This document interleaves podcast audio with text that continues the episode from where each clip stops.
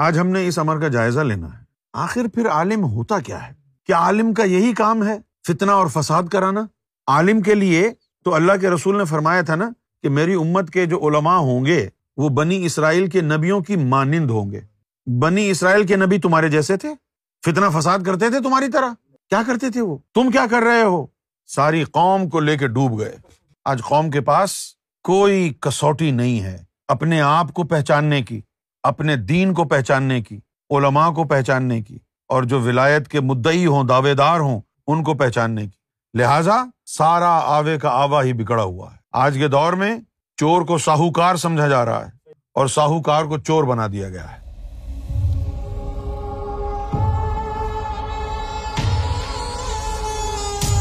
تو سب سے پہلے تو آپ یہ ذہن میں رکھیں کہ قرآن مجید فرقان حمید نے کہا ہے ولا تتے من اخفلنا کل بہو ان ذکر کہ ایسے شخص کی پیروی نہ کرو، ایسے شخص کی اطاعت نہ کرو۔ کیسے شخص کی؟ ایسے شخص کی اطاعت نہ کرو، پیروی نہ کرو، جس کے قلب کو ہم نے اپنے ذکر سے غافل کر رکھا ہے۔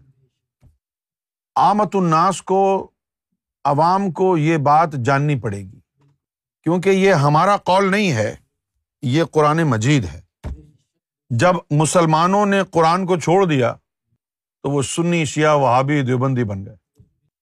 مولوی کی بات میں آ گئے۔ مولوی کے اوپر آپ اپنا ایمان تباہ نہ کریں۔ دین کو سمجھنا ہے تو خود قرآن مجید پڑھیں۔ خود۔ اور قرآن کیا کہہ رہا ہے؟ ولا تو من اغفلنا کل ان ذکر نہ کہ ایسے شخص کی اطاعت نہ کرو، ایسے شخص کی پیروی نہ کرو جس کے قلب کو ہم نے اپنے ذکر سے غافل کر رکھا ہے۔ ایک تو یہ بات ہو گئی کہ عالم حق کی شرط یہ ہے کہ اس کا قلب اللہ کا ذاکر ہو۔ قرآن کے مطابق۔ اس کے بعد فرمایا عام انسان کے لیے کہ قد افلاح منتظک کا کامیاب وہ ہوگا جس نے اپنے نفس کو پاک کر لیا۔ سوال یہ پیدا ہوتا ہے کہ کیا وہ شخص عالم دین ہو سکتا ہے جس نے اپنے نفس کو پاک نہیں کیا؟ کیونکہ قرآن مجید کہہ رہا ہے، کامیابی کا راستہ نفس کی تہارت اور پاکیزگی ہے۔ جب ایک عام مسلمان اپنے ایمان میں کامیاب نہیں ہوگا تو ایک عالم دین بغیر نفس کی پاکی کے کیسے کامیاب ہوگا؟ تو آپ نے جو بھی عالم اپنے آپ کو کہہ رہا ہے، یہ قرآن اور حدیث سامنے اس کے رکھ دیں۔ یہ تو قرآن کی باتیں ہیں ساری۔ کہ جی آپ یہ بتا دیجیے کہ لطیفہ نفس پاک ہو گیا ہے آپ کا۔ یہ تو آپ بھی جانتے ہیں کہ کتنا پاک ہے۔ اگر ان مولویوں کا نفس پاک ہوتا تو یہ مسجد میں لونڈے بازی کرتے۔ اگر ان کا نفس پاک ہوتا تو یہ ممبر رسول پر بیٹھ کے سیاست کرتے۔ اگر ان کا نفس پاک ہوتا تو پھر لبیک یا رسول اللہ کے نعرے لگا لگا کے عام لوگوں کی املاک کو نقصان پہنچاتے۔ کیا اللہ کے رسول نے یہ فرمایا تھا؟ لوگوں کی گاڑیاں جلا دو، لوگوں کے گھر جلا دو۔ ایمبولینس کھڑی ہوئی ہے، اس کو جانے نہ دینا۔ بیمار مر جائے، تم اپنا پروٹیسٹ جاری رکھنا۔ یہ لکھا لکھا ہے کسی حدیث میں، کسی قرآن میں۔ لیکن یہ آج سب کچھ ہو رہا ہے۔ حضور صلی اللہ علیہ وسلم کے دور میں بھی بہت سے لوگ ایسے تھے جنہوں نے حضور کی شان میں غساخی کی۔ تو صحابہ کرام نے کیا کیا تھا؟ مولا علی کے دروازے توڑ دیے تھے۔ حضرت عثمان کی گھوڑی جو ہے ذبح کر دی تھی احتجاج کے طور پر۔ مسجد نبی پر چڑھائی کر دی تھی۔ آگ لگاؤ۔ کوئی ایک صحابہ کی تاریخ سے، تابعین کی تاریخ سے، تبا تابعین کی تاریخ سے کوئی ایک واقعہ لے آ جا لے کے آ جائیے آپ اور بتا دیجیے کہ یہ آج کل کے جو مولوی سڑکوں پر نکل کر جو ادھم مجا رکھا ہے انہوں نے فتنا بپا کیا ہوا ہے۔ لوگوں کی املاک کو نقصان پہنچاتے ہیں، آگ لگا رہے ہیں، گاڑیوں کو آگ لگانا، لوگوں کے بزنس تباہ اور برباد کرنا۔ یہ کون سا دین ہے؟ تم ہو کون؟ تم انسان ہو؟ اللہ کے رسول نے کیا فرمایا؟ خیر الناس من ینف الناس۔ تم میں سے بہترین انسان وہ ہے جو لوگوں کو فائدہ پہنچاتا ہے۔ اور ایک جگہ یہ فرمایا کہ تم، تمہارا ایمان کامل نہیں ہوگا جب تک تمہارا بھائی، مسلمان بھائی تمہارا، تمہاری زبان اور تمہارے ہاتھ سے محفوظ نہ ہو جائے۔ یہ حدیث شریف ہے کہ تمہارا ایمان کامل نہیں ہوگا جب تک کہ تمہاری زبان اور تمہارے ہاتھ سے تمہارا بھائی محفوظ نہ ہو جائے۔ زبان سے ہم جو ہے کافر اور منافق کہہ رہے ہیں دوسرے مسلمانوں کو، اور ہاتھ سے ہم ان کی املاک کو نقصان پہنچا رہے ہیں، ان کے گھروں کو، بزنس کو آگ لگا رہے ہیں گاڑیوں کو آگ لگا رہے ہیں۔ ایمبولینس آ جاتی ہے، اس کا راستہ روک لیتے ہیں، مرنے دو، ہمیں کوئی پرواہ نہیں۔ تم کس دین کے پیروکار ہو جو مریضوں کو مارنے کا کہہ رہے ہو؟ کون سا دین ہے تمہارا؟ اگر تمہارا یہی، تمہاری یہی روش ہے، تو میں قسم اٹھا کے کہتا ہوں پھر ابن زیاد اور وہ جو یزید تھا، وہ تم سے بہتر تھا۔ اس لیے بہتر تھا کہ حضور نبی کریم صلی اللہ علیہ وسلم کے نواسے امام حسین کے جو فرزن تھے، زین العابدین، وہ بیمار تھے، ان کو بخار تھا۔ اس وجہ سے کہ وہ بیمار ہیں، یزید کی فوج نے ان سے لڑائی نہیں کی۔ اور وہ واحد مرد زندہ بچے۔ وہ زندہ کیوں بچے؟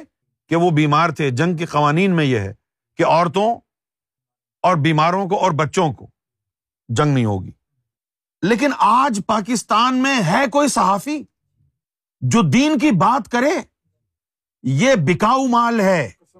یہ میڈیا اس ملک کا بکا ہوا ہے۔ کوئی ہے جو دین اسلام کو سمجھنے والا ہو؟ وہ نام جس کو سن کر دل کو ٹھنڈک پہنچتی تھی۔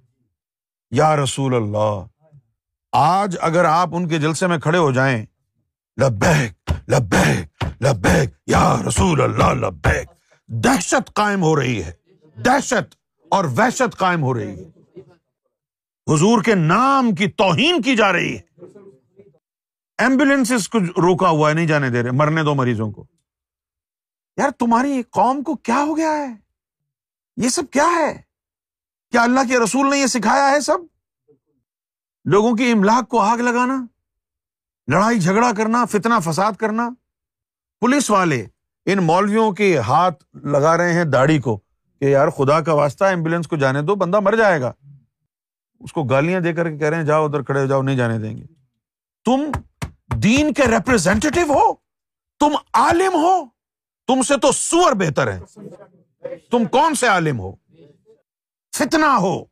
ملک میں فتنا دین میں فتنا اور جو میڈیا بکا ہوا ہے، وہ تعریفی تعریفوں کے پل باندھ رہے دیکھو، یہ ہیں جی عاشق رسول ہیں۔ اگر یہی عشق رسول ہوتا، تو آج مسجد نبی تو جل چکی ہوتی۔ مسجد حرام بھی جل چکی ہوتی۔ کیونکہ تم جیسے عالم تو ایک دوسرے کی مسجدوں کو بھی نہیں بخش رہے نا؟ یہ کون سی سنت پر عمل ہو رہا ہے؟ کس کی سنت پر عمل کر رہے ہو تم؟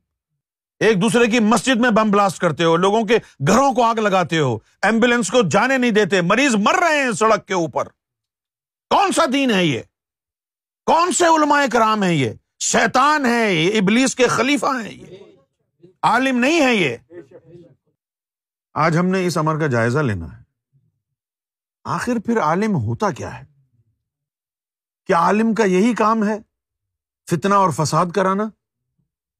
عالم کے لیے تو اللہ کے رسول نے فرمایا تھا نا کہ میری امت کے جو علماء ہوں گے، وہ بنی اسرائیل کے نبیوں کی مانند ہوں گے۔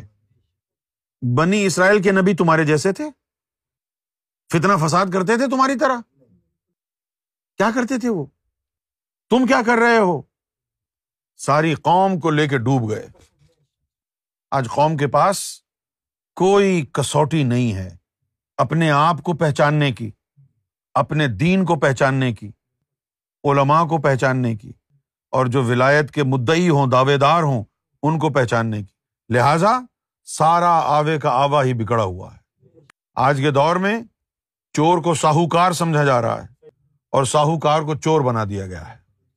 یہ وہ زمانہ ہے۔ یہ وہ زمانہ ہے جس میں الٹا چور ڈانٹے کوتوال کو۔ یہ کون سا دین ہے بھائی؟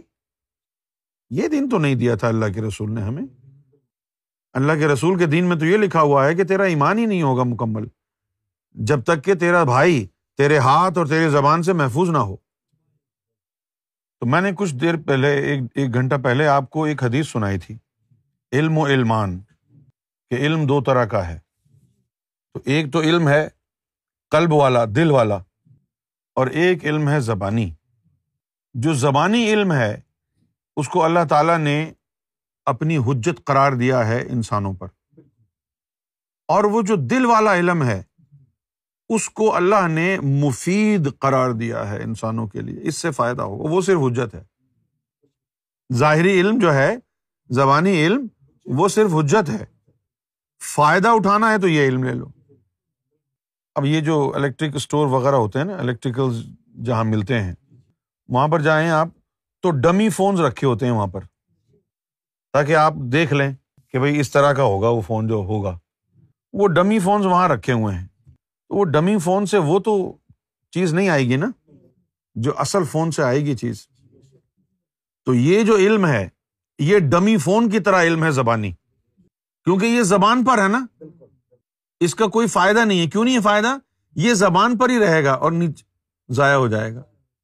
یہ دل کے اندر نہیں جائے گا جو تجھے فائدہ پہنچائے۔ عالم وہ ہوگا جس کے پاس دل والا علم ہوگا۔ ایک حدیث شریف میں آیا، اللہ کے رسول نے فرمایا کہ علماء من صدری، سادات من سلبی فقرا من نور اللہ تعالی۔ علماء وہ ہیں جن میرے سینے سے جن کا تعلق ہے۔ اور سینے میں کیا ہے؟ سینے میں سب سے زیادہ جو نمایاں چیز ہے وہ تو ہمارا قلب ہے۔ اس کے بعد اور چار روحیں سینے میں موجود ہیں۔ حضور کے سینے سے تعلق ہونے سے مراد کیا ہے؟ کہ حضور کے سینے کی جو مخلوقیں ہیں، ان سے فیض اور علم ملا ہے۔ اب یہ سینے سے علم کیسے ملتا ہے؟ سلطان حقباہ نے فرمایا کہ میں کسی مدرسے میں نہیں گیا۔ قرآن کا ایک حرف الف لے لیا، الف سے اللہ اللہ کرنا شروع ہو گیا۔ اللہ اللہ کرنے سے میرا سینا پاک اور صاف ہو گیا، چمک گیا۔ جب حضور پاک نے چمکتا ہوا سینا دیکھا، تو سینے سے سینے لگا لیا۔ تو سارا قرآن میرے سینے میں آ گیا۔ اس طرح سینے کے تعلق سے علم عطا ہوتا ہے۔ سینا بہی سینا یہ طریقہ ہے علم حاصل کرنے کا۔ اب ہر آدمی تو سلطان باہو نہیں ہے جو حضور پاک سے سینے لگا کے علم حاصل کرے۔ اس کے لیے پھر پورا کا پورا ایک سلسلہ ہوتا ہے۔ مرشد کامل ہوتے ہیں۔ اور وہ چین جو ہے سلسلے کی چلتی رہتی ہے اور ختم ہوتی ہے جا کے حضور کے سینے تک۔ اب جیسے یہ بجلی آ رہی ہے نا، یہ کھمبے کیوں لگے ہوئے ہیں؟ ان پر تار جا رہی ہے۔ جو مین پاور ہاؤس ہے، بجلی آ وہاں سے رہی ہے۔ لیکن پھر اس کھمبے میں گئی، پھر اس میں گئی، پھر اس میں گئی، پھر اس میں گئی اور یہاں تک آ گئی۔ اسی طرح مین پاور ہاؤس جو ہے وہ محمد رسول اللہ کا سینا مبارک ہے۔ اس سے مرشد کامل اس سینے سے جڑا ہے۔ تو مرشد کامل کے سینے سے جڑ جا۔ کھمبے لگتے جائیں گے الیکٹریسٹی آتی جائے گی۔ ایک حدیث شریف میں آیا اتقو عالم الجاہل۔ تو صحابہ کرام بہت حیران ہوئے کہ بھائی عالم بھی اور جاہل بھی۔ قیل امن عالم الجاہل یا رسول اللہ صلی اللہ علیہ وسلم قال رسول اللہ صلی اللہ علیہ وسلم، عالم السان و جاہر القلب یعنی اسود. تو حضور نبی پاک صلی اللہ علیہ وسلم نے فرمایا کہ جس کی زبان عالم ہو اور جس کا قلب جاہل ہو یعنی کالا ہو، وہ جاہل عالم ہے۔ آج کے دور میں جو آپ سن رہے ہیں علماء کا، کوئی خال خال کوئی اکا دکا ہی ایسا ہوگا کہ جس کو سینے کا علم حاصل ہوگا۔ اکثریت ایسے مولویوں کی ہے جو سینے کا علم حاصل کرنا تو کجا۔ وہ اس بارے میں نہ جانتے ہیں، نہ جاننا چاہتے ہیں۔ تو عالم کی پہلی اور آخری نشانی یہی ہے کہ اس کے پاس علم نافع ہوگا۔ اور علم نافع جو ہے، وہ کتاب میں نہیں ہے، وہ قلب میں ہوتا ہے۔ تو کسی کے قلب سے جڑنا پڑے گا کہ اس کے قلب سے تمہارے قلب میں وہ علم آ جائے۔ دیکھو لکھا ہے نا، علم و علمان، علم فل قلبی کہ وہ علم جو ہے قلب میں ہے۔ العلم نافع، وہ نفع دینے والا علم ہے۔ مفید علم ہے۔ تو جو علم نافع کے عالم ہوتے ہیں، پہلے وہ اپنے دل کو صاف کرتے ہیں، اپنے نفس کو پاک کرتے ہیں۔ جب ان کا نفس اور دل پاک اور صاف ہو جاتا ہے، تو اس کے بعد پھر مجلس محمد تک پہنچتے ہیں۔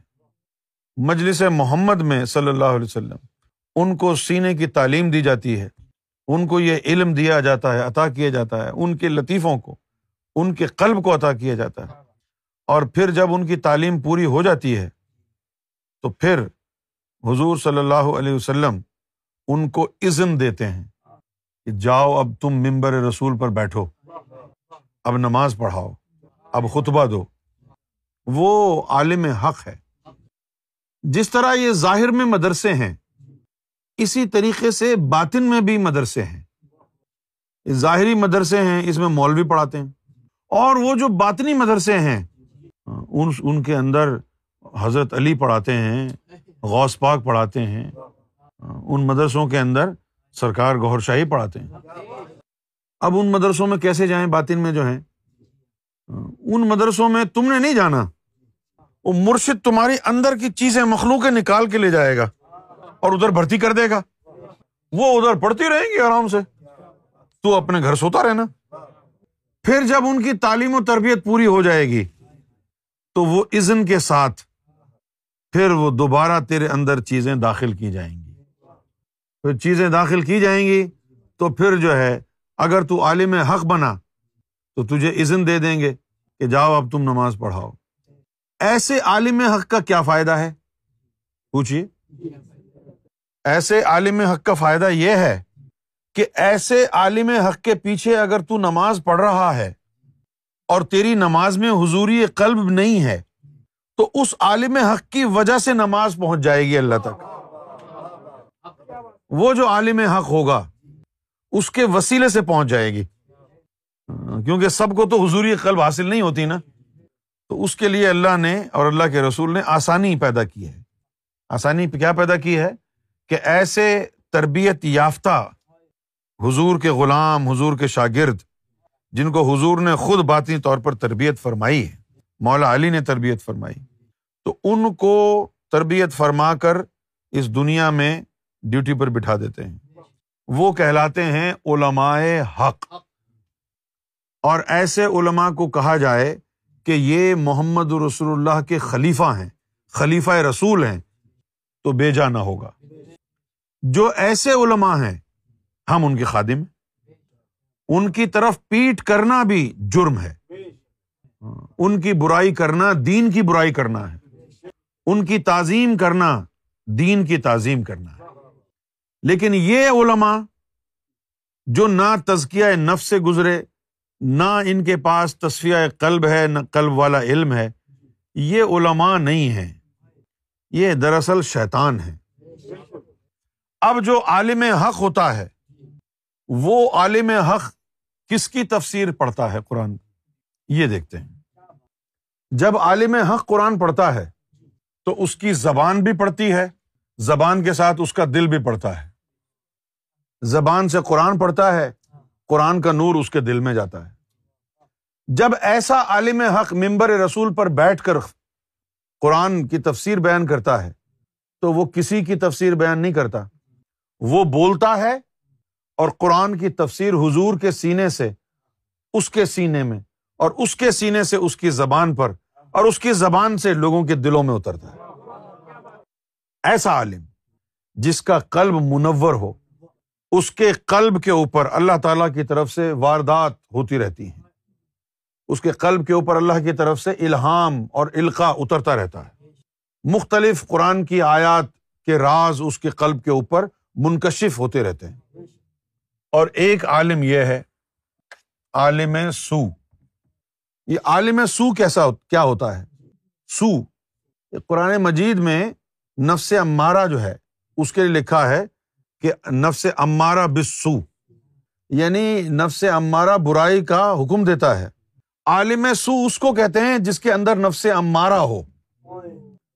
اور جو برائی کی طرف لے جاتا ہو۔ عالم کے اندر کون سی چیز ہے جو برائی کی طرف لے جا رہی ہے؟ قرآن تو پڑھا ہوا ہے اس نے۔ وہ کون سی چیز ہے جو برائی کی طرف لے کے جاتی ہے؟ وہ اس کا نفس ہے۔ یہ نفس اس کا شیطان ہے۔ قلب کالا۔ ذکر ہی نہیں ہے اس میں۔ قرآن پڑھا، وہ دماغ میں آ گیا۔ قرآن دماغ میں جب بولا تو دل سے گزر کے زبان پر گیا۔ دل میں جو ہے فسق و فجور تھا تو وہ فتنا بن گیا۔ شیعہ سنی وہاں بھی دیوبندی بن گئے۔ یہ مسائل ہو گئے۔ آپ یہ نہ سمجھیں کہ عالم وہ ہوگا جس نے پوری داڑھی رکھی ہوگی، یا امامہ باندھا ہوگا، یا کرتا پاجامہ پہنا ہوگا، عطر لگایا ہوا ہوگا۔ یہ علما کی نشانی نہیں ہے۔ عالم کی نشانی کچھ اور ہے۔ علامہ اقبال نے فرمایا تھا کہ ہے وہی تیرے زمانے کا عالم برحق۔ جو تجھے حاضر و موجود سے بیزار کرے۔ یہاں جو انہوں نے امام کہا نا، عالم کے لیے کہا۔ ہاں، ہر اس اس سے مراد امام مہدی نہیں ہے۔ کیونکہ امام مہدی تو صرف ایک ہی ہے، ہر زمانے میں تو کہاں آتا ہے امام مہدی؟ ہے وہی تیرے زمانے کا امام برحق یعنی عالم کے لیے کہا۔ جو تجھے حاضر اور موجود سے بیزار کرے۔ یعنی اس دنیا سے تیرا دل ہٹائے اور رب سے تیرا دل جوڑے۔ اس دنیا سے دل کیسے ہٹے گا؟ باتوں سے نہیں ہٹتا ہے۔ تیرا نفس تیرا نفس جو ہے، وہ تجھے دنیا کی طرف کھینچے گا۔ بھائی، کوئی ایسی چیز بھی ہے ہمارے اندر جو ہمیں اللہ کی طرف کھینچے؟ ہاں ہے۔ اللہ تعالیٰ نے ہم کو ایک دیا ہے، قلب۔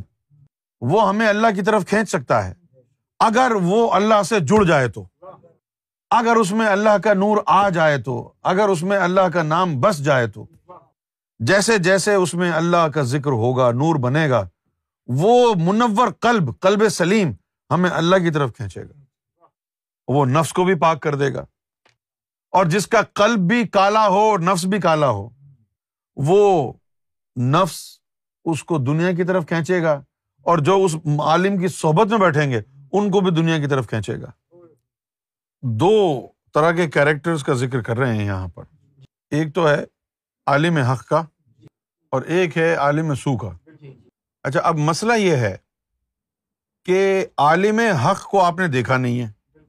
اس لیے وہ پریکٹیکلی آپ کو ایک میتھولوجیکل کیریکٹر نظر آئے گا۔ کہانیوں والا کردار۔ اچھا ایسے بھی ہوتے ہیں علما جن کی صحبت میں بیٹھ کے آدمی کا دل اللہ اللہ کرے ایسے علما بھی ہوتے ہیں۔ ایسے عالم بھی ہوتے ہیں جن کی طرف پیٹ کرنا گناہ ہے۔ ہاں ہوتے ہیں ایسے عالم۔ لیکن چونکہ بہت عرصے میں آپ نے دیکھا نہیں ہے، لہذا اب ہم آپ ریلیٹ نہیں کر سکتے جب آپ نے دیکھا نہ ہو۔ اچھا مزے کی بات یہ ہے کہ میں جن ہستیوں کو ولی اللہ سمجھتا تھا، ایک دن سرکار سے پتا چلا وہ ولی نہیں تھے، وہ علماء حق تھے۔ سب سے پہلے تو آپ وہ یعنی دیکھ لیں۔ ہم جن کی تقلید کرتے ہیں۔ بھائی ہم جو لوگ ہیں، ہم امام ابو حنیفہ کے مقلد ہیں۔ اچھا اب میں یہ نہیں کہہ رہا کہ صرف امام ابو حنیفہ کے جو مقلدین ہیں صرف وہ صحیح ہیں، یہ نہیں کہہ رہا۔ امام شافے کے جو مقلد ہیں، وہ بھی حق پر ہیں، صحیح ہیں۔ امام احمد بن حمبل کے جو مقلدین ہیں، وہ بھی صحیح ہیں۔ امام انس بن مالک رضی اللہ تعالیٰ عنہ کے جو مقلد، وہ بھی صحیح ہیں۔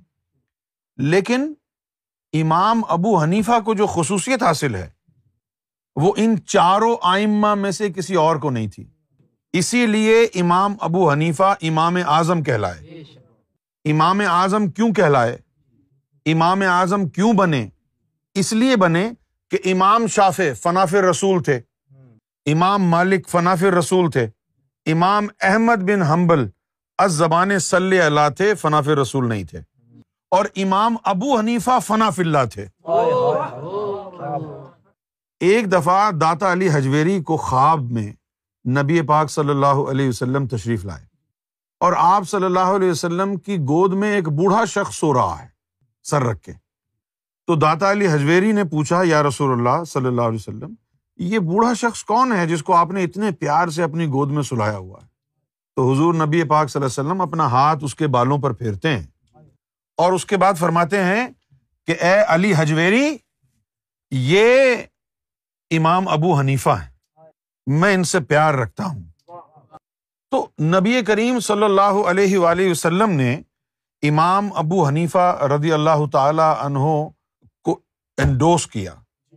اور ان چاروں آئمہ اکرام میں سے یعنی شریعت کے چار مسلح ہیں نا، یہ چاروں آئمہ اکرام برحق ہیں۔ امام انس بن مالک رضی اللہ تعالی عنہ، امام شاف امام احمد بن حنبل اور امام مالک، امام ابو حنیفہ۔ لیکن امام ابو حنیفہ امام اعظم ہے اور ہم امام ابو حنیفہ کے مقلد ہیں۔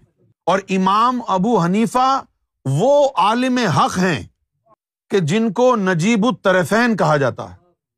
تو جو طالب آتے شریعت کا علم اور فیض اور برکت لینے کے لیے، ان کو وہ شریعت سکھاتے، جو طریقت کے لیے آتے، ان کو وہ طریقت سکھاتے۔ یعنی چاروں میں سے واحد امام ابو حنیفہ رحمۃ اللہ علیہ فنا اللہ کے درجے پر فائز ہوئے، اور انہوں نے کہا کہ میں نے ننانوے مرتبہ خواب میں اللہ رب العزت کا دیدار کیا ہے۔ امام ابو حنیفہ رحمۃ اللہ علیہ نے فرمایا۔ تو یہ تو عالم تھے نا، یہ ہوتا ہے عالم حق۔ جو دیدار بھی کر رہا ہے۔ اسی طرح امام مالک جو تھے، رحمت اللہ علیہ، جب وہ حج کرنے کے لیے گئے، امام مالک، یہ کتابوں میں لکھا ہوا ہے، آپ کو مل جائے گا۔ امام مالک جب حج کرنے کے لیے گئے، حج کیا اور مدینہ، حضور کی مسجد میں آ گئے۔ اور آپ یقین کریں، روایتوں میں لکھا ہے کہ مسجد نبوی میں داخل ہوئے، امام انس بن مالک رحمۃ اللہ علیہ، مسجد نبوی میں داخل ہوئے اور پھر حضور کے روزہ اقدس پر بیٹھ گئے اور پھر وہاں سے ہلے نہیں۔ ایک سال گزر گیا، پورا ایک سال گزر گیا، دو، دوسرا حج آ گیا۔ لوگوں نے کہا، چلو حج نہیں کرنا، نہ کرو، عمرہ کرنے کے لیے مکہ شریف چلے جاؤ۔ تو معلوم آپ نے کیا فرمایا؟ امام مالک فرماتے ہیں کہ ایک حج فرض تھا، سو ادا کر دیا۔ اب دوسرا حج اس لیے نہیں کر رہا میں۔ کہیں ایسا نہ ہو حضور کے دربار سے جاؤں اور موت آ جائے۔ میں حضور کے قدموں میں زندگی گزارنا چاہتا ہوں۔ میں حضور کے قدموں میں موت چاہتا ہوں۔ یعنی ان کے عشق کا یہ عالم تھا۔ حضور کے عشق کا۔ یہ ہستیاں ہیں جن کو ہم کہیں گے علماء حق، جنہوں نے لوگوں کے دلوں کو جوڑا ہے۔ حضور نبی پاک صلی اللہ علیہ وسلم کی سچی سیرت اپنائی ہے۔ حضور کا عشق اپنے دلوں اور روحوں میں داخل کیا ہے۔ ایسے نہیں جو یہ نعرے آج لگا رہے ہیں۔ لبیک لبیک لبیک، یا رسول اللہ کا نام بدنام کر رہے ہیں۔ یہ شیطان ہے، شیطان۔ یہ عاشق رسول نہیں ہے۔ جو سڑکوں کے اوپر آگ لگا رہے ہیں، لوگوں کی املاک کو نقصان پہنچا رہے ہیں، گاڑیوں کو آگ لگا رہے ہیں۔ ایمبولینس کو نہیں جانے دے رہے۔ یہ وہ مولوی ہیں جن کے اوپر اللہ کی لانت برستی ہے۔ یہ شیطان کے خلیفہ ہیں۔ سچا عالم وہ ہے جس کے دل میں اللہ اور اس کے رسول کی محبت ہے، جس کا قلب صاف ہے، جس کا نفس پاک ہے۔